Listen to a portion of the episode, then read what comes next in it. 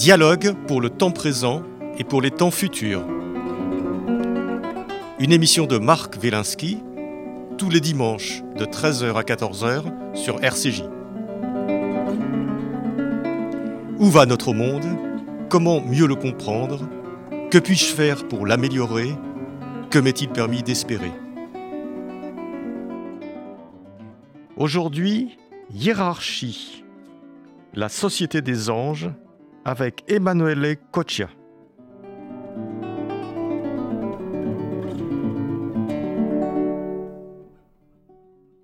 Peut-être ne croyez-vous pas aux anges.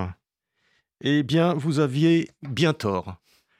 Parce que mon invité d'aujourd'hui, Emanuele Coccia, philosophe, euh, va nous emmener dans la société des anges et nous expliquer comment vivent ces, anges, qui ils sont, quelle est leur nature, quelle est leur, leur forme? Euh, Emmanuel Ecoccia, bonjour, vous êtes euh, philosophe, vous êtes professeur à l'EHESS, et puis vous, vous enseignez un peu partout dans le monde aussi. Bonjour Marc Woliński et merci pour l'invitation. Et vous êtes, et, vous êtes. Bah, bah, j'ai une première question parce que je suis tombé sur ce livre, donc Hiérarchie, la société des anges à la bibliothèque Rivage, euh, un petit peu par hasard. Euh, je suis rentré, je suis rentré dans ce monde des anges que je ne connaissais pas ou peu, et euh, j'en suis, j'en suis pas sorti. Voilà, j'ai cheminé avec les anges pendant quelques quelques temps. Est-ce que vous pouvez me dire qui sont ces anges, d'où ils viennent, et puis quelle tradition leur a donné, euh, les, a, décrits? Alors, euh, euh, disons que d'un point de vue de corpus, de texte, ce sont des, des mythes, des créatures dont le, les, comment dire, les moments originaires est le, le, les judaïsmes du deuxième temple. En fait, à partir du troisième siècle avant notre ère, il y a une sorte de narration alternative euh, par rapport au Tanakh qui se met en place euh, dans euh, ces moments. La tradition biblique traditionnelle. la tradition biblique traditionnelle, oui, oui. dans ces moments de bouillonnement où l'histoire juive commence à comment dire, où il y a, pour, pour, pour ainsi dire, une sorte de, de décollement ou de décalage entre l'histoire narrée mythique et la réalité présente difficile, politique. Donc, il, il y a euh, une narration alternative qui se met en place et qui contredit un peu, le, disons, la, trajectoire ou l'ensemble de, concepts liés au mal qui sont propres au Tanakh, à l'Ancien Testament. Ça veut dire quoi? Ça veut dire que au fond, si on, si on, lit euh, bah, le, Tanakh, l'Ancien Testament, euh, il y a cette, idée que euh, le mal est toujours la désobéissance du peuple d'Israël à un pacte qui avait été signé entre le peuple d'Israël et Dieu. En fait. Donc il y a cette structure cyclique. Il y a un pacte, le pacte est rompu, il y a un autre pacte, le pacte est rompu, etc. Et euh, ce qui veut dire qu'au fond, les est conçu comme quelque chose de euh, euh, national, et local et politique, en fait. C'est c'est-à-dire c'est la rupture en, permanence. c'est un peu t'aime moi non plus entre Dieu et, Israël. Au bout d'un moment, on se rend compte et du coup, à chaque fois, la solution du problème n'est peut qu'être une solution politique, un autre pacte, un autre accord, un autre de la négociation à, bout d'un moment, à cause de, on peut imaginer qu'à cause de, de, de voilà, d'histoires ambiantes, on se rend pas compte, on se rend compte que le, mal a une dimension qui qui n'est pas juste euh, politique, qui n'est pas juste humaine en fait, que l'origine des soucis, des troubles euh, euh, est, plus vaste. Et on commence à imaginer, et surtout s'il n'est pas humaine, elle concerne pas exclusivement les peuples d'Israël, mais c'est quelque chose de plus vaste, de, métaphysique. Et c'est là que euh, il y a une narration alternative qui reprend quelques éléments de, la Genèse euh, pour, euh, comment dire, cristalliser l'idée de voilà, d'un mal qui a une origine non humaine et qui ne concerne pas que le peuple d'Israël, mais toute l'humanité. Cette narration... Donc, c'est-à-dire que l'origine, on, veut questionner le mal. Qu'est-ce que c'est que le mal sur la terre? D'où vient le mal sur la terre? Les anges, de toute manière, que ce soit dans le judaïsme ou dans le christianisme, euh, et plus tard euh, dans l'islam, sont, euh, comme il est dit, un auteur qui est un peu entre christianisme et judaïsme, qui est Philon d'Alexandrie, sont là pour prendre en charge la part du mal de l'univers. En fait. Donc, ça sert à penser ça, et on va voir pourquoi. Mais du coup, il y a ce mythe qui, qui, qui reprend quelques éléments de la Genèse, du livre de la Genèse, qui est euh, ce, qu'on appelle le, mythe de Enoch et qui, qui se développe. Le livre d'Enoch. Voilà, qui se développe sur une série de textes euh, liés à cette figure. On en connaît au moins cinq et dont on a de bribes ou de, de, de traductions en différents langages, un copte, un, un paléoslavonique, etc., etc. Mais le mythe, c'est quoi? C'est l'idée que euh, les tout premiers événements de l'histoire, c'est la désobéissance qu'une série d'anges aurait euh, euh, comme il accompli. Ils, ils, seraient tombés amoureux des euh, femmes humaines, en fait. Ils auraient eu des rapports avec, avec elles et ils auraient transmis, du coup, aux êtres humains des savoirs secrets et interdits, comme la métallurgie, etc., etc. Et du coup, face à cette dégénérescence absolue, dont il est question dans quelques lignes, dans deux, trois lignes dans, la, dans les livres de la Genèse, il y aurait euh, donc un homme juste, Enoch, qui est comme divinisé et qui est censé sauver les anges et Dieu. Ça, c'est d'une certaine manière, euh, pardon, les anges et les êtres humains. Ça, c'est la première, euh, comment dire, occurrence de, d'une espèce de, de, Mais ce livre d'Enoch, euh, Emmanuel, a été un peu écarté de la tradition orthodoxe. Euh, il ne fait pas partie du, canon euh, traditionnel de la Bible. Alors, il a, il a, été très important parce que c'est à partir de cette tradition que qui naîtra un peu plus tard euh, cette secte juive qu'on appelle christianisme qui deviendra justement une religion, comment dire, concurrente et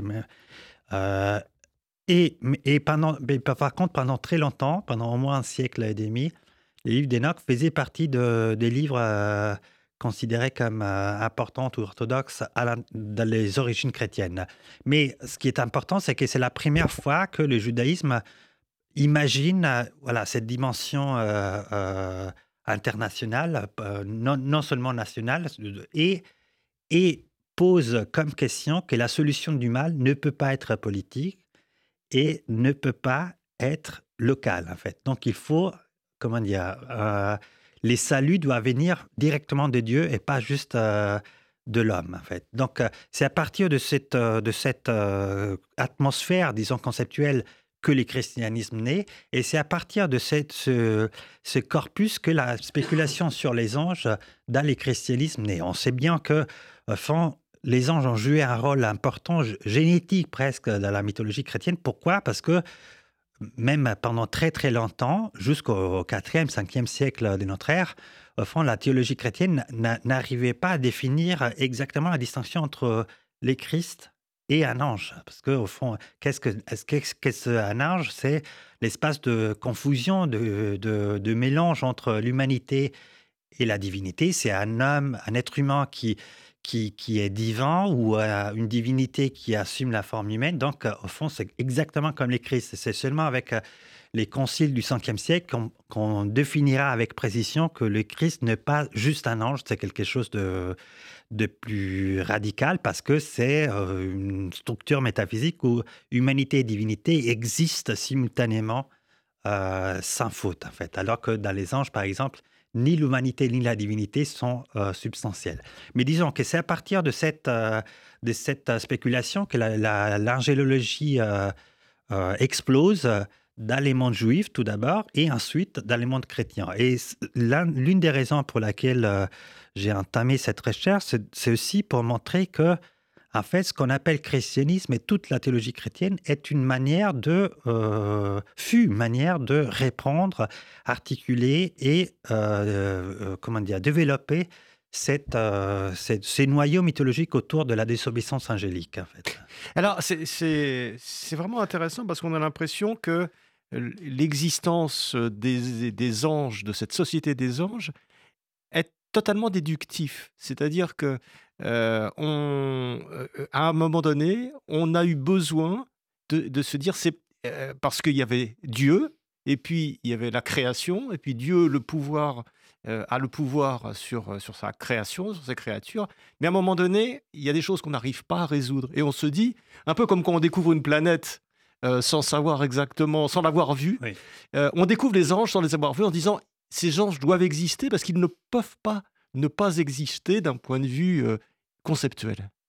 Mais c'est le, en fait, c'est la, c'est la, c'est la force de, ce que, euh, à partir du romantisme allemand et mais après avec l'anthropologie, on appelle mythe. En fait, les mythes, c'est sans, ce n'est pas juste euh, des récits euh, sans cause et sans intérêt, c'est sans de manière d'articuler des questions spéculatives à travers ben, de la figuration, à travers du matériau sensible. En fait, donc c'est, c'est pour ça que c'est important de revenir sur ces textes. Au fond, ce qu'on appelle la Bible, c'est un peu les, mythes indigènes de l'Europe, en fait, ou de, la Méditerranée, mais pas de l'Europe, en fait. Et, et c'est à travers ces mythes qu'on a à la fois posé et développé euh, des questionnements qui sont hautement spéculatifs et hautement métaphysiques. En fait. Donc, dans les cas des anges, c'est, comme on va voir, tout d'abord la question du mal, et ensuite, euh, dans l'espace chrétien, et spécifiquement chrétien, ce sont deux questions euh, auxquelles les anges doivent répondre la question de qu'est-ce que ça veut dire vivre en société et la question de pouvoir. Au fond,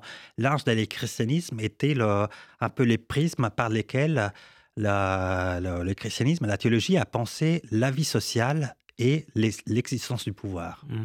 Alors, euh, dans, le, dans le langage commun, euh, quand on veut parler d'une discussion un petit peu inutile, on dit discuter du sexe des anges, mais avec vous, on s'aperçoit que discuter du sexe des anges et de tout ce qui va autour des anges, c'est extrêmement important parce que c'est euh, finalement proposer une compréhension du monde, de Dieu, de la création.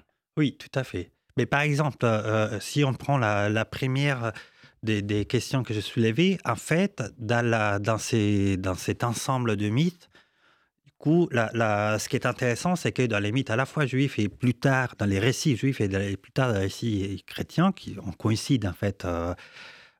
D'ailleurs, entre, j'ouvre une toute petite parenthèse, en fait, euh, on, sait bien que Lévi-Strauss, euh, les siècles passés, a proposé cette idée sublime. Claude Lévi-Strauss, Claude Lévi-Strauss, les grands mmh. anthropologues, a, fondé l'anthropologie contemporaine grâce à deux grandes intuitions. Tout d'abord, il s'est dit, euh, pour comprendre l'identité d'une culture, il ne faut pas regarder la structure économique, il ne faut pas regarder je ne sais pas, euh, les danses, euh, l'art, il faut aller regarder ce que ces gens racontent, les mythes, les récits en fait. Et deuxième chose, euh, très belle, il s'est dit, en fait, pour comprendre un mythe, en fait, la morale d'un mythe, c'est pas juste une morale qu'on peut déduire, déduire de lui-même. Il faut comprendre de quoi ce mythe est la transformation. En fait, tout mythe, tout mythe, disait Lévi-Strauss, c'est la transformation, la modification d'un mythe précédent ou parallèle. Et si on regarde la mythe chrétien, chrétienne, on a l'évidence de ça. Au fond, c'est quoi la Bible chrétienne? C'est un étrange mythe composé où on peut comprendre la deuxième partie, le Nouveau Testament, seulement comme transformation de la première partie de l'Ancien Testament. Donc, euh, on a là une évidence du fait que euh, Lévi-Strauss avait raison. Ou peut-être on pourrait dire Lévi-Strauss a appliqué juste les modèles bibliques aux autres cultures, mais on voit bien que il commence, dans ces cas, au moins, un mythe marche, en fait. Un mythe est toujours la reprise, la modification, la transformation d'un récit précédent.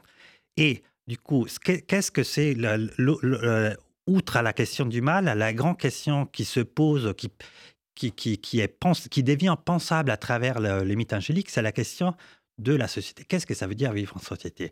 Et dans les cas de, du mythe chrétien, euh, pourquoi c'est comme ça? Parce que, en effet, ce sont les anges, avant même les êtres humains, qui font l'expérience de, cette, euh, de ce que ça veut dire. Alors, justement, on va, on va parler de ça. On va parler de cette, avant de parler de cette société des anges, on va parler des, des, des anges eux-mêmes, parce que ces, ces anges, euh, Emmanuel et Coach, vous, vous les connaissez? Vous les avez rencontrés? Euh, Non, jamais. Bah, on a l'impression que vous les connaissez, puisque vous, vous les décrivez avec une précision extraordinaire. Alors, comment, comment ils sont ces anges? Quelle est leur forme? Euh, quelle est leur nature Quelle est leur fonction? Alors, euh, leur euh, forme, comment dire, d'un point de vue, il, il, ils ont un corps qui est complètement immatériel et qui est comme construit instantanément et qui peut être détruit instantanément et qui a un corps qui sert à, à des fins purement communicationnelles. En fait, c'est un corps qui a la forme humaine, mais qui n'a rien de substantiellement humain. Il y a des réflexions souvent chez les théologiens qui disent, euh, euh, en fait, comment dire, il y a l'aspect extérieur d'un corps normal, mais euh, il n'y a pas d'estomac, il n'y a pas de, de, foie, en fait, parce qu'ils n'ont pas besoin de manger, en fait. Donc, il y a cet aspect d'un corps qui est purement théâtral, d'une certaine manière. Et l'autre aspect important, vous me demandez sur quelle est leur tâche, il y a une réflexion très belle euh, qui, qui, accompagne toute euh, la théologie chrétienne du début jusqu'à voilà, la modernité sur le fait que les mots ange est un mot euh, presque, une catégorie presque syndicale en fait. Au fond, ange veut dire messager. Et c'est dit, c'est bizarre. C'est agelos en grec. Oui, voilà, exactement. C'est bizarre d'appeler quelqu'un non pas par sa, nature par sa nature, mais par sa fonction, en fait. C'est comme si, voilà, c'est par un nom de profession, en fait. Et de fait, l'essence de l'ange, c'est l'office, c'est la tâche qu'ils sont censés accomplir. Donc, ce sont des êtres purement fonctionnels, des êtres complètement absorbés. C'est des fonctionnaires de Dieu. Oui, c'est là une grosse bureaucratie euh, divine, en fait, fond, euh, dont les êtres sont totalement absorbés par ce qu'ils doivent faire. À tel point que, par exemple, il y a une très belle, euh, tradition, très belle, une tradition très marrante, en fait, euh, à moment qui se met en place. Vous savez qu'au Moyen-Âge, euh, dans, dans, les facultés, dans les universités, les universités sont nées au Moyen-Âge, mais l'enseignement se passait par questions. En fait, les étudiants devaient répondre à des questions plus ou moins préétablies. Et l'une des questions qu'à moment s'impose, c'est est-ce qu'un ange gardien en fait, sera triste ou devient, euh, se, fâche ou devient triste du fait que l'être humain auquel il devait euh, euh, attendre, qu'il devait protéger, va à l'enfer, en fait. Donc, est-ce qu'il pleure? Est-ce que... Et la réponse est, mais pas du tout, parce que, parce que en fait, si quelqu'un va à l'enfer, c'est parce que Dieu avait décidé qu'il fallait qu'il aille à l'enfer. Donc, les anges sont contents que le que la, volonté de Dieu s'est accomplie. Ça, ça, ressemble un peu, vous savez, lorsqu'on a un souci avec une grosse société et on dit, mais j'ai besoin de réclamer, etc. Et l'employé dit, ben, c'est pas de ma faute, c'est comme ça que mmh euh, a été décidé. Donc, il y a cet euh, étrange euh, esprit bureaucratique, c'est-à-dire de, de, totale adhésion à, une tâche mais préétablie. Alors, Emmanuel euh, vous qui, connaissez bien les anges et Dieu, euh, pourquoi Dieu, qui est tout-puissant, a-t-il besoin de cette euh, administration angélique euh, autour de lui? Puis, si, Dieu il a fait la création, il est, puissant, donc il peut tout faire. Et pourquoi il a besoin des anges?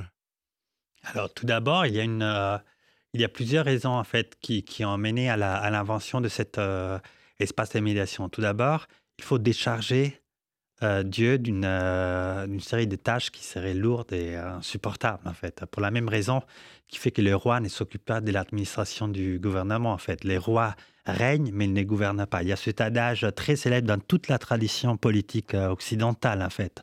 régner signifie se libérer de l'administration. Et l'administration n'est pas une tâche royale, c'est quelque chose de différent parce que elle est il y a le président, le prince et les ministres. Voilà. Ensuite, il y a une question de euh, aussi, eh ben, c'est ce dont je parlais, de prise en charge de, la possibilité de l'erreur, en fait. Dieu est, comment dire, est, toute puissante et euh, absolument, euh, comment dire, incapable d'erreur, impeccable. Il faut, il faut trouver des... La cause des erreurs, des, fautes, du mal. D'accord. Une cause qui soit à la fois non purement humaine, parce que de toute manière, sinon, comment dire, ça ne peut pas être purement humaine parce que sinon, on ne comprend pas pourquoi Dieu aurait créé des êtres si faibles, au fond, de, que, qui, sont capables, qui ne font que, se tromper. Euh, et parce que justement, il y a de troubles, au fond, ça c'est une expérience qu'on fait. En fait, il y a comment dire, quelque chose qui ne marche pas dans notre vie, qui ne relève pas que de notre responsabilité. Il y a quelque chose qui, qui, marche pas dans ce monde, en fait. Et, et du coup, le, niveau de responsabilité est plus haut que, plus élevé que les simples humanités.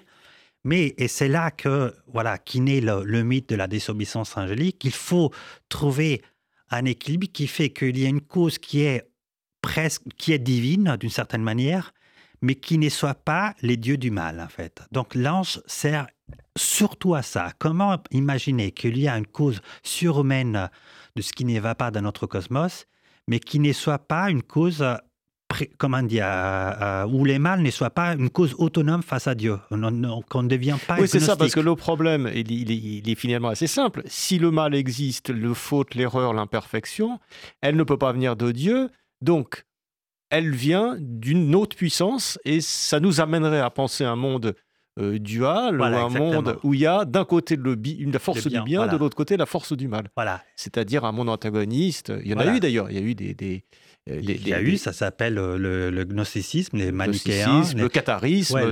Il y a eu tout. Et d'ailleurs, disons qu'une très, très grande partie de la tradition, par exemple, gauchiste actuelle, est d'une certaine manière, est, est profondément dualiste, en fait. Lorsqu'on s'oppose au réel et on fait du réel l'incarnation du mal, en fait. à chaque fois qu'on prend, mais, mais pas que à gauche, à droite, mais à chaque fois qu'on fait euh, du réel les résultats d'une force positive qui n'est produit que les mal. À chaque fois qu'on s'en prend au capitalisme, au colonialisme, je, comment dire, je ne suis pas en train de juger, mais on pose une cause autonome et totalement autosuffisante du mal, en fait. Donc, on, se trouve dans ces, euh, dans ces systèmes dualistes euh, manichéens. Pourquoi c'est un problème? Parce qu'une fois que tu as posé une cause autonome et autosuffisante du mal, ben, tu ne pourras jamais gagner la bataille, en fait. Oui, c'est-à-dire que la bataille est, éternelle. Et, c'est ça que j'ai compris dans, votre livre, hein, Emmanuel Kocha, je rappelle hiérarchie, la société des anges, c'est que si on veut pas d'un monde dual dans lequel il y a une opposition euh, du bien et du mal permanente, euh, éternelle, un monde basé sur le, voilà, sur, sur, le conflit, sur la guerre, etc.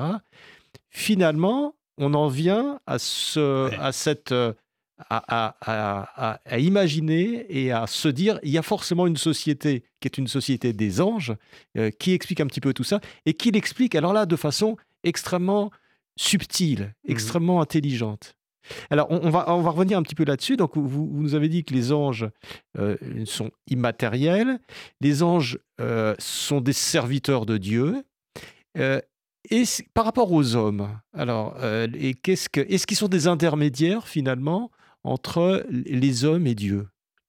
Oui, oui, tout à fait. Ils sont des intermédiaires sur plusieurs plans. Tout d'abord, ce qu'on disait, pourquoi les anges aussi Parce que il faut imaginer un état, comment dire, un état, une étape, une euh, strate euh, intermédiaire entre l'éternité de Dieu et les affaires humaines. En fait, l'ange, il y a une très belle euh, tradition de spéculation, de réflexion sur la temporalité angélique. En fait, au fond, si on s'imagine. Parce qu'ils sont éternels, hein, les anges. Ils sont éternels, mais différemment éternels, en fait. Parce que bah, qu'est-ce que ça veut dire, au fond, si on imagine Dieu, la divinité, est comment dire, est dans une éternité qui, qui ne connaît pas la, la chronologie, la succession euh, des moments, des, des jours. Euh, de, donc, c'est euh, tout coïncide avec tout dans un point éternel. Mais à cause de ça aussi, Dieu ne peut pas s'occuper forcément parce qu'il connaît, il distingue pas les passés du futur en fait. Tout, tout est dans les présents absolus. Il faut imaginer donc, et par contre, l'être humain est dans cette espèce de euh, comment dire, extension qui fait que euh, passé et futur euh, sont incompatibles, incompossibles, ils ne peuvent pas exister au même moment. Donc l'ange est ce qui permet de, être à la, de mettre ensemble l'éternité et, et temps chronologique. En fait. C'est quelqu'un qui à la fois est capable de passer physiquement de, l'éternité à l'histoire, et, et, il vit dans, dans une temporalité qui est à la fois éternelle et historique. Et au fond, si on y pense, d'ailleurs même étymologiquement, c'est exactement lorsqu'on parle de de, d'air, etc. C'est le terme technique qu'on avait employé pour désigner la temporalité des anges. À chaque fois que, par exemple, on, dit le 21e siècle, on crée une étrange forme de temporalité où on met ensemble l'histoire, les jours après jour, le fait qu'un jour efface le président, mais une mesure euh, mineure d'éternité, parce qu'un siècle, c'est une espèce d'étrange... C'est une histoire qui subsiste simultanément sur euh, voilà euh, une tranche qu'on a voilà, découpée exactement. et donc c'est cette étrange fusion entre l'éternité et l'histoire ça c'est l'existence angélique. Donc tout d'abord il y a une fonction de comment dire la, la nécessité de la médiation c'est une médiation de cet, de cet ordre-là temporel. Comment imaginer euh, comment, comment remplir ces, ou comment éviter encore une fois d'opposer d'un côté l'éternité et de l'autre côté l'histoire. Ensuite, et ça c'est très important dans les cas chrétiens, en fait, euh, par rapport par exemple, parce que des figures de la médiation existent dans n'importe quelle euh, mythologie, de n'importe quelle religion en fait. Il y en a même. mais par exemple, par rapport à la tradition musulmane, où les anges ont une fonction surtout de, de, cognitive, en fait, de, rendre possible la connaissance de ce Dieu qui, dans les traditions euh, euh, islamiques, est très, euh, comment dire, éloigné, presque inconnaissable, etc. Dans les cas chrétiens, on n'avait pas besoin que les anges, que les anges nous font connaître Dieu parce que Dieu. C'est le Christ. Ouais, voilà, exactement. Il est venu, il était humain, il y a même de l'Eucharistie, donc il y a la connaissance immédiate, mais il y a, voilà, la médiation est à la fois ontologique, pour ainsi dire, c'est-à-dire au fond l'ange ouvre cet espace où humanité et, euh, euh, divinité se, mettent ensemble, et on va voir, et les concepts de hiérarchie servent à nommer ça, et, euh, et politique en fait, c'est-à-dire sert à penser que voilà, il y a une administration divine de affaires humaines, ce qui n'est pas le cas par exemple dans la tradition, disons, talmudique euh, euh, juif, en fait. Dieu ne s'occupe, c'est les hommes qui administrent eux-mêmes, et c'est pour ça qu'ils se trompent, etc. Dans le christianisme, non, c'est la, la, comment dire, les affaires humaines sont régies par des forces divines. Donc, il y a une administration divine de l'histoire, en fait. C'est pour ça que, voilà, le christianisme a produit toute cette euh, espèce d'étrange projection sur l'histoire, qui est une histoire pas que humaine, en fait. Alors Avec toute cette, tradition aussi iconographique sur les anges, euh, voilà, Michel, Gabriel, il y en a, il y en a toutes, il y, en a des, centaines. D'ailleurs, on ne sait pas combien il y en a. Il y en a des milliers, il y en a des millions. Il y a des, milliards de milliards. Il y a des milliards de milliards d'anges. Ce sont deux masses euh, inouïes. C'est une masse la, inouïe. La première, au fond, ce qui est très beau et très, très presque euh, absurde, scandaleux presque, parce que là, en fait, la, la, société des anges, c'est la divinité de masse, l'invention de l'idée que la divinité ne, ne, ne, correspond plus à la qualité d'un seul individu, Dieu, ça devient une qualité de masse, en fait, une espèce de démocratisation et prolétarisation de la divinité qui appartient tout d'un coup à des milliards de personnes qui sont à titre différent divins. Et l'idée, encore une fois, de hiérarchie sert à dire ça. Comment penser une divinité qui n'est pas juste euh, le visage d'un seul mec, d'un seul type ou d'une seule femme, je ne sais pas, euh, mais c'est la qualité instable parce que justement l'ange, euh, on n'en a pas encore parlé, mais la, chute sert à penser ça. L'ange, c'est un être divin qui peut perdre sa divinité. Alors justement, ça c'est très intéressant parce que on se dit, il est, il a pas de corps, il est divin, il, il procède de Dieu en fait. Oui. Il, il, il, tout ce qu'il connaît, euh, tout ce qu'il sait, tout ce qu'il fait vient, vient de Dieu. Et en même temps, il peut être déchu, il peut tomber, il peut, euh, il, peut, euh, il peut se, voilà, être dans le mal. Oui. Alors, ça, ça c'est difficile à comprendre.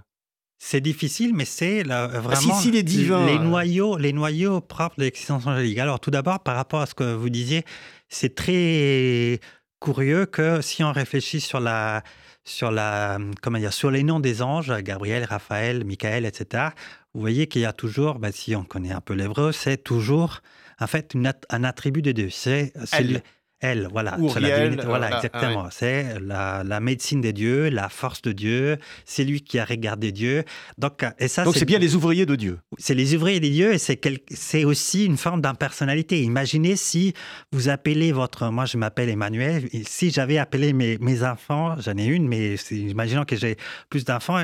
Si j'avais appelé ma, ma, fille euh, la force de Manuel, l'élégance de Manuel, donc c'est très, très bizarre si on y réfléchit de, d'avoir une masse des gens qui, dont les noms propres est tes qualités, en fait. Donc, euh, parce que, mais ça, ça, comme ça, ça nous fait sourire, mais c'est l'idée que tout ange chante par lui-même la gloire de Dieu, en fait. Non? Donc, c'est, donc, il y a cette impersonnalité et, ce fait qu'ils sont, même dans leur nom, juste des renvois à leur chef, quoi. Euh, mais par rapport à la chute, au fond, c'est il y a des ça j'ai dit au fond l'ange l'invention de l'ange ou la, la pensée, la, le mythe de l'ange coïncide avec le mythe de la chute. Pourquoi? En fait, qu'est-ce que c'est la chute? C'est, comme on l'a dit, l'idée qu'une divinité ne t'appartient pas comme une propriété euh, ontologique, comme une propriété, euh, une qualité absolue, mais c'est quelque chose que tu peux perdre. Qu'est-ce que ça veut dire perdre? Ça veut dire, il y a une très belle réflexion à un moment qui s'instaure, ça veut dire que la divinité est quelque chose qui t'appartient non pas par nature, mais par ordre, par position. Et c'est cette idée-là, au fond, qu'encore aujourd'hui, on exprime avec l'idée de hiérarchie. Hmm? Au fond, euh, qui, euh, on, on, va parler probablement, mais les mots hiérarchie furent inventés au 5e siècle par un mystérieux théologien chrétien qui s'appelait, qui, dont les noms reflètent, comme on dit, été mythique, le Denis l'Aropagite. Euh, c'est un mot composé par deux mots grecs qui signifient pouvoir divin. Mais qu'est-ce que c'est la hiérarchie? Au fond, c'est la supériorité qu'on accorde à quelqu'un, M. Macron, à Mme Merkel, mais cette supériorité ne correspond pas à la nature. C'est pas que Macron est plus fort oui, que c'est une charge. Voilà. Oui, c'est une charge et c'est une, euh, un ordre, en fait, une, euh, une position, un rang. C'est-à-dire qu'il y a une hiérarchie des anges. Euh, il y en a qui sont au-dessus des autres. Oui. C'est comme c'est une administration. C'est une administration, Avec mais des chefs, des sous-chefs. Des... C'est pas juste l'administration, c'est l'invention de la métaphysique de l'administration. Au fond, qu'est-ce que ça veut dire euh, reconnaître, même aujourd'hui en démocratie, qu'est-ce que ça veut dire que tout d'un coup, il y a quelqu'un qui a le pouvoir sur nous, auquel on a confié du pouvoir? Ça veut dire qu'on reconnaît à ce quelqu'un une supériorité, donc euh, un degré de divinité, parce que divinité est dans, sa forme minimale, c'est quoi la divinité? C'est un attribut de supériorité. C'est quelqu'un qui est au-dessus de soi. Sauf que cette supériorité n'est pas une supériorité physique. Lorsqu'on parle du soleil, le soleil est physiquement supérieur à nous. En fait, euh, tu peux pas te rapprocher, tu vas être détruit. Ou il y a des forces qui sont par nature supérieures à toi. Ou, euh, je sais pas, un éléphant, c'est par nature plus fort que toi, en fait, avant l'invention de la, de la poudre. Mais euh, Qu'est-ce que c'est par contre, euh, Messieurs Macron, euh, Madame Merkel euh, Ce sont des êtres qui sont supérieurs, non pas par nature, donc ils sont divins, non pas par nature, mais par rang. En fait, ils sont mis juste au-dessus de toi par rang. Et c'est ça l'idée de, qui s'exprime là. Donc, ils peuvent, ils peuvent perdre cette, cette supériorité. Ce qui, ce qui se pense dans les mythes de la, de la, de la chute angélique, c'est ça. C'est l'idée d'une divinité qui n'appartient plus par nature à quelqu'un, mais qui, est, qui peut être perdu et peut être perdu par l'action. Parce que l'autre élément intéressant, c'est que les anges introduisent cette idée au fond bizarroïde d'une divinité qui n'est normalement les dieux même pensant à la mythologie grecque. Hmm, Jupiter, euh, en fait, ce sont des dieux qui font n'importe quoi. Ils couchent à droite, à gauche, euh, ils font toujours des bêtises, mais l'action ne touche jamais leur divinité. Ils restent divins, même s'ils sont euh, très très bêtes en fait. En fait, euh, euh, euh, avec ce, noyau de, spéculation, de mythologie judéo-chrétienne autour des anges, on introduit l'idée que, ben, en fait, ta divinité dépend de ce que tu fais, en fait. Et ce que tu fais peut à la fois te faire gagner ou te faire perdre cette divinité, c'est-à-dire cette supériorité par rapport aux autres. En fait, l'ange, c'est ça, c'est l'invention d'un concept de divinité qui est éphémère, et qui est lié à l'action, en fait, et qui est tout d'un coup, euh, c'est ce que tu fais qui te rend divin. Donc, euh, c'est pour ça, au fond, c'est une forme à la fois de massification de la divinité, parce que ça appartient à des milliards de gens, de démocratisation d'une certaine manière, mais aussi de d'industrialisation, parce que au fond, euh, c'est en fonction de ce que tu fais que c'est décide là où tu es. Par exemple, ben, Satan, qui était les premiers des anges, il a fait une bêtise et hop. Oui, donc Satan, c'était le premier, c'était le, c'était le chef des anges, Lucifer. Mais il a perdu, donc il a perdu. Et c'est, et, c'est là, les génies. Et lui, alors euh, qu'est-ce qui lui est arrivé? Il, il, est, du coup, comme euh, de toute manière, même dans l'EMA, tu restes euh, un administrateur, donc tu voilà, deviens l'administrateur de l'enfer. En fait, On n'est jamais viré comme dans les administrations. Donc il a chuté. En fait, il a été mis au placard. Qu'est-ce qui s'est passé Non, il n'a pas mis au placard. En fait, le, comment dire, c'est l'administrateur de l'enfer, en fait. Donc le parce qu'il y a deux parties dans le monde chrétien. Donc, euh, de, parce que, et on revient à ce que j'avais dit sur la, question sociale. En fait, euh, pendant très très longtemps, dans le christianisme, il y a eu cette euh, intuition très juste que la, la société angélique, c'est la première société du cosmos. Donc, ce sont les anges qui ont compris et expérimenté. Avant les humains. Il y avait les, avant il y avait l'administration, la société des anges. Oui, parce qu'ils ont été créés après, en fait, donc les humains. Donc, euh, la société est un fait tout d'abord angélique avant d'être humain. Donc, la société angélique, c'est un peu les modèles pour penser la société humaine. Donc, et d'ailleurs, l'Église se pense comme une reproduction de la société angélique euh, sur Terre. Et du coup, pendant très longtemps, les sociétés chrétiennes ont essayé de reproduire sur Terre la société des anges. Mais c'est, il y a un autre élément qui est encore plus intéressant. Il y a pendant très longtemps, à cause d'un texte, ou de plusieurs textes, mais euh, surtout à cause d'un texte qui était attribué pendant très longtemps à Augustin, donc euh, à Saint-Augustin, à Saint-Augustin, les, plus grands, les plus grands, euh, l'un des plus grands théologiens de la tradition chrétienne, qui disait, qui suggérait qu'en fait, toute l'histoire humaine sert à recruter les remplaçants des anges déchus. En fait, l'idée, c'est que, voilà, au début de l'histoire, il y a eu cette euh, sale histoire de plein, plein d'anges qui, qui, ont désobéi, qui ont couché avec les femmes. Et donc, il y a des vides dans cette énorme euh, société céleste.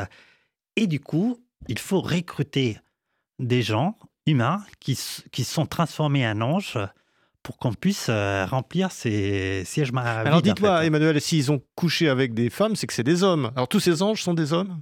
Non, alors en fait, à la là, comme il y a plusieurs traditions qui se croisent. En fait, le, dans la tradition, comment dire, du du, du, du Bereshit, de la Genèse, on a trois lignes sur cette histoire. Hein. C'est pas euh, mais ça veut dire qu'il y a derrière des textes qui ne sont pas, qui ne sont pas parvenus. Mais l'idée, c'est que c'est à cause de ça que euh, sont nés les géants. Il y a toute cette tradition euh, juive des géants. Donc, c'est les géants, ce sont les enfants de, Des anges et des femmes. Voilà. voilà. Mais, et des femmes humaines. Oui, mais, mais, mais voilà. Mais, mais oui, les anges sont aussi humains. En fait, comme j'ai dit auparavant, avant les 4e, 5e siècles, dans, la, dans les spéculations euh, en partie juives de, pour les judaïsme du Siam Temple et ensuite chrétienne, c'est l'ange et l'espace où divinité et humanité se mélangent, mais on ne sait pas trop dans quelle mesure en fait. Et c'est c'est une fois qu'on a dit non, les c'est un modèle où les Christ, c'est euh, cette union parfaite entre humanité absolue parfaite et divinité parfaite.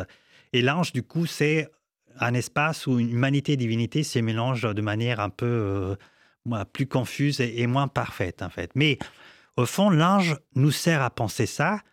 Et encore une fois, pensons à cette idée de hiérarchie, qui est, qui est je ne sais pas si on va en parler, mais les mots hiérarchie étaient pendant ça a été inventé pour définir la société angélique, et à partir du XVIIe siècle devient le mot à cause de cet euh, exercice de, de, miroitement, devient les mots pour définir les sociétés humaines aussi.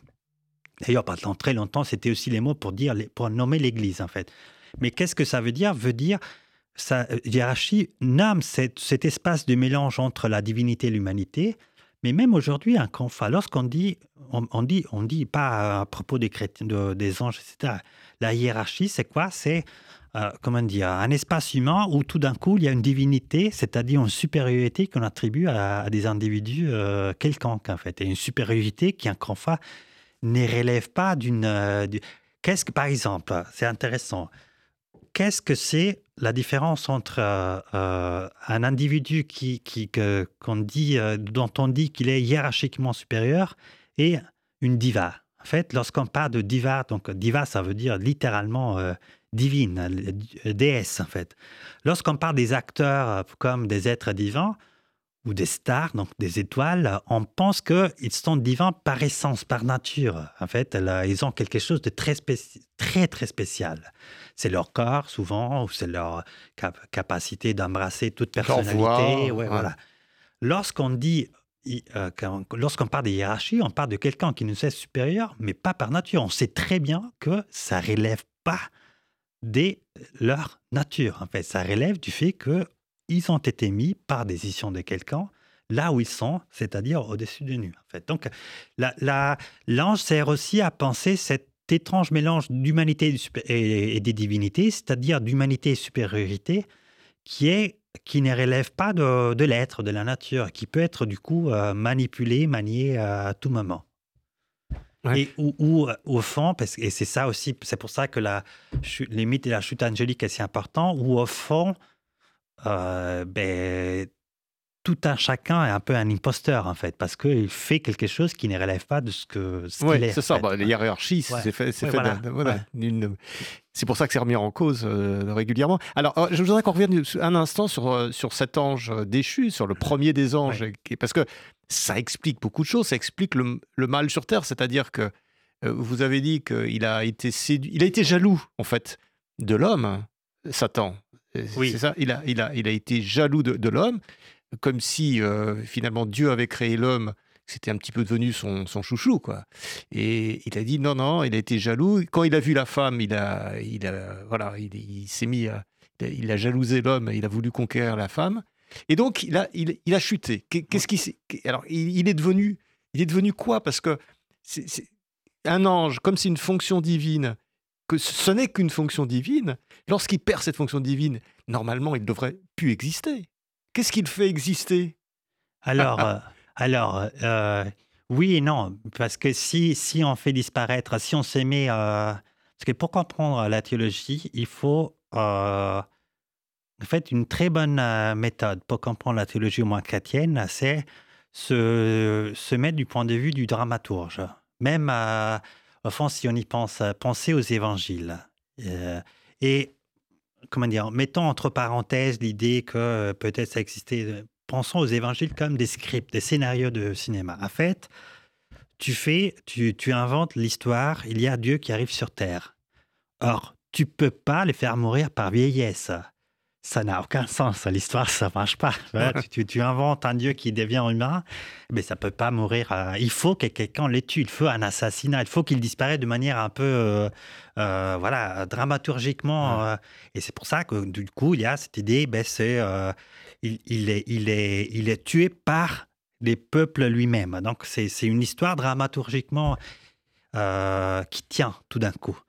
La même chose pour, euh, euh, euh, pour la question de Satan. On ne peut pas se dire Dieu crée ses médiateurs, ses grands bureaucrates, et après les bureaucrates font une bêtise, et on les, on, les tue. Tout d'abord, on se dit mais ce Dieu est nul en fait. Il a, il a, il a créé quelqu'un qui n'était pas, comment apte, et ensuite il a dû tuer ce quelqu'un. Non, en fait, non, il a, il a tout au fond.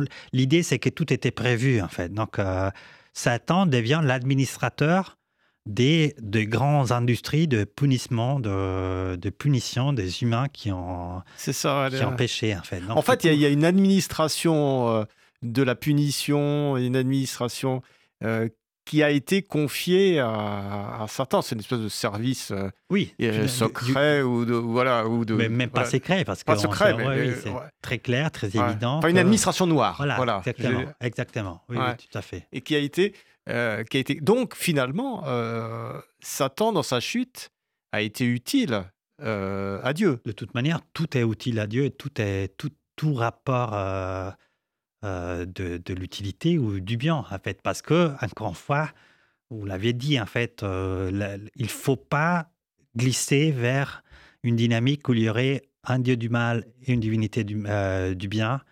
La divinité du bien doit, de toute manière, gagner. L'histoire est, surtout dans le christianisme, l'histoire est, évidemment déjà écrite. La fin de l'histoire, c'est les triomphes du bien, en fait.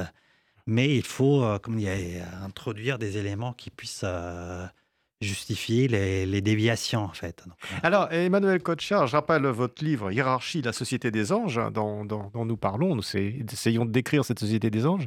Si on regarde maintenant d'un point de vue humain, euh, est-ce que les anges nous sont utiles? On a vu que vous avez parlé rapidement de, des, dieux grecs, des dieux grecs euh, qui, qui, vivent leur vie, qui font des bêtises, etc ils n'ont aucune utilité pour les hommes. Ils sont, les hommes sont même victimes en général euh, des, dieux. Euh, là, euh, on a l'impression quand même que les anges sont utiles à Dieu, mais aussi nous, sont, nous sont utiles. Comment est-ce qu'on peut utiliser les anges? Alors, alors, tout d'abord, le, le, la, la, comparaison avec les Grecs est très importante. En fait, il y a une il y a une différence majeure entre la mythologie grecque et la, façon de penser la divinité dans l'espace judéo-chrétien, qui est, voilà, le, les, les, dieux grecs ne sont pas des divinités de, la droiture morale, en fait. Ils sont juste supérieurs, ils habitent à l'Olympe, ils font ce qu'ils font. Et, et, au fond, même la théologie grecque, si vous y pensez, est arrivée avec Épicure, donc grand philosophe, à quelqu'un qui dit mais en fait ils s'en fichent grave de l'humanité et euh, ils n'ont aucun effet sur l'humanité et nous on n'a aucun aucune influence sur eux. Non la libération, la, libération de la théologie euh, ou de Dieu, de la religion d'Épicure était était très très maligne. Il, il disait non, c'est pas vrai que les dieux n'existent pas. Les dieux existent, mais comme ils sont parfaits, ils sont parfaits et totalement supérieurs à nous, donc ils s'en fichent de nous. Et nous, on n'a aucune influence. Donc, c'est deux, vies parallèles euh, qui n'ont. mais les anges, eux, ils s'en fichent pas. La, tout, tout, le monde judéo-chrétien, c'est un monde très, très, qui, a, qui introduit deux grandes différences. Tout d'abord, c'est un monde où la divinité doit montrer une espèce de perfection morale, ce qui n'était vraiment pas le cas, mais pas que dans les mondes grecs, dans n'importe quelle tradition de la voilà théologique de, qui parle de Dieu les, dieux aussi se trompent souvent, alors que non, on invente l'idée d'un Dieu moralement parfait, ce qui est très très singulier si on y pense, et ensuite un Dieu qui est obsédé par les humains. Ça aussi, c'est une grosse nouveauté. Normalement, les dieux, oui, il y a, ils parlent des humains, mais pas, pas que, en fait, il y a, ils ont autre chose à faire. Alors que là, tout tourne autour des humains. que, que ce soit dans le judaïsme ou dans le christianisme, tout tourne autour de euh, les peuples d'Israël ou euh, l'humanité entière. Donc, euh, évidemment, tout doit produire une, utilité pour les humains et, les humains doivent avoir un impact quelconque dans ces mondes-là. Dans les cas des anges, il y a toute une, comment dire, une distinction interne parce que à un moment, il y a une, espèce de, fixation de de, des nombres des rangs, donc des ordres. On décide que ce sont neuf. Et, euh, euh, et c'est surtout les neuvièmes, euh, les tout derniers, donc un peu les parias du monde angélique, qui s'occupent directement. Bah, c'est les plus proches de nous. Voilà, des affaires humaines, oui. Mais ce sont aussi les moins puissants, les moins divins, les moins les plus parce que en effet, ça doit être chiant de, de suivre les êtres humains dans tout leur pérégrination. Il y a un texte euh, c'est comme dans la police, ceux qui s'occupent de, des affaires, etc. C'est pas ceux qui sont oui, oui, voilà, exactement, les C'est ceux qui s'occupent de faire la circulation. Et il y a des textes là-dessus parce que tous ces travaux qui sont traduits maintenant en français euh, vient de, de, aussi un parti vient d'une anthologie que j'avais euh, euh, publiée il y a désormais 15 ans en Italie. Et, et, et en fait, il y a un texte qu'on avait introduit dans l'introduction dans, cette anthologie où un ange il y a un homme qui se, qui se, qui se promène euh, dans une ville et rencontre euh, un, un, gars qui, pleure comme un désespéré.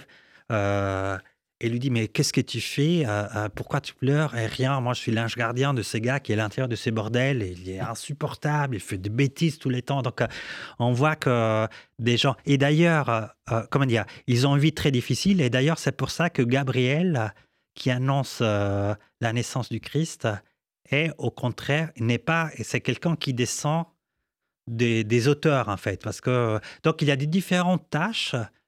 Les plus proches des humains s'occupent des affaires humaines, mais il y a des, des, anges, par exemple, ceux qui sont plus proches de Dieu, dont la tâche est juste chanter la gloire de Dieu. Donc, euh, il y a, toute une hiérarchie des anges qu'on retrouve un peu dans toute la, la liturgie, enfin, et, avec ces, anges, ces archanges, etc. malheureusement, on va, Emmanuel Cochia, on va, on va s'arrêter là. Je renvoie, je renvoie nos auditeurs et spectateurs à votre livre Hiérarchie, la société des anges au Bibliothèque Rivage, si vous voulez tout savoir sur les anges et, et les, fréquenter un petit peu parce que vous les fréquentez, j'en suis sûr. Merci infiniment. Merci Emmanuel Ecocha. Merci.